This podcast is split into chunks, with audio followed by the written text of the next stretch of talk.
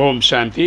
June இருபத்தி நாலு ரெண்டாயிரத்தி இருபத்தி ரெண்டு இன்றைக்கி வந்து மம்மாவின் நினைவு நாள். அதனால் வரதானம் ஸ்லோகன் மட்டும்தான் இருக்குது இன்றைக்கி வரதானம். தனது பூஜைக்குரிய சுரூபத்தின் நினைவின் மூலமாக எப்பொழுதும் ஆன்மீக போதையில் இருக்கக்கூடிய ஜீவன் முக்தராக ஆவீர்களாக தனது பூஜ் பூஜைக்குரிய சுரூபத்தின் நினைவின் மூலமாக எப்பொழுதும் ஆன்மீக போதையில் இருக்கக்கூடிய ஜீவன் முக்தராக ஆவீர்களாக விளக்கம் பார்க்கலாம்.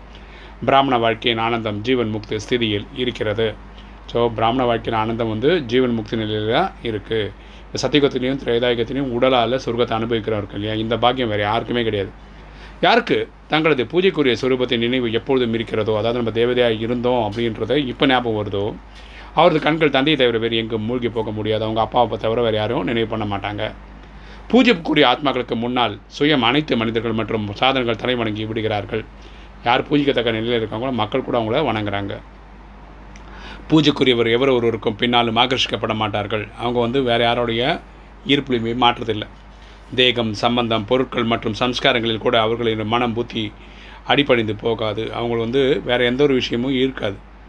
இந்த லௌகிக விஷயங்கள் ஈர்க்காது. அவர்கள் ஒரு பொழுதும் எந்த ஒரு பந்தனத்தில் கட்டுப்பட்டு இருக்க மாட்டார்கள். அவங்க வந்து பற்றில் போய் மாட்டிக்க மாட்டாங்க.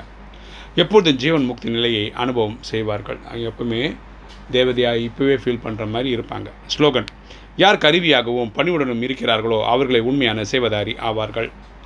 யார் கருவியாகவும் பணிவுடனும் இருக்கிறார்களோ அவர்களை உண்மையான சேவதாரி ஆவார்கள். யார் இந்த பரமாத்மா சேவையில் கருவியாக இருக்காங்களோ அமைதியாக பணிவாக இருக்காங்களோ அவங்க தான் உண்மையில் உண்மையான சேவதாரின்னு அப்பா சொல்கிறார் ஓம் சாந்தி.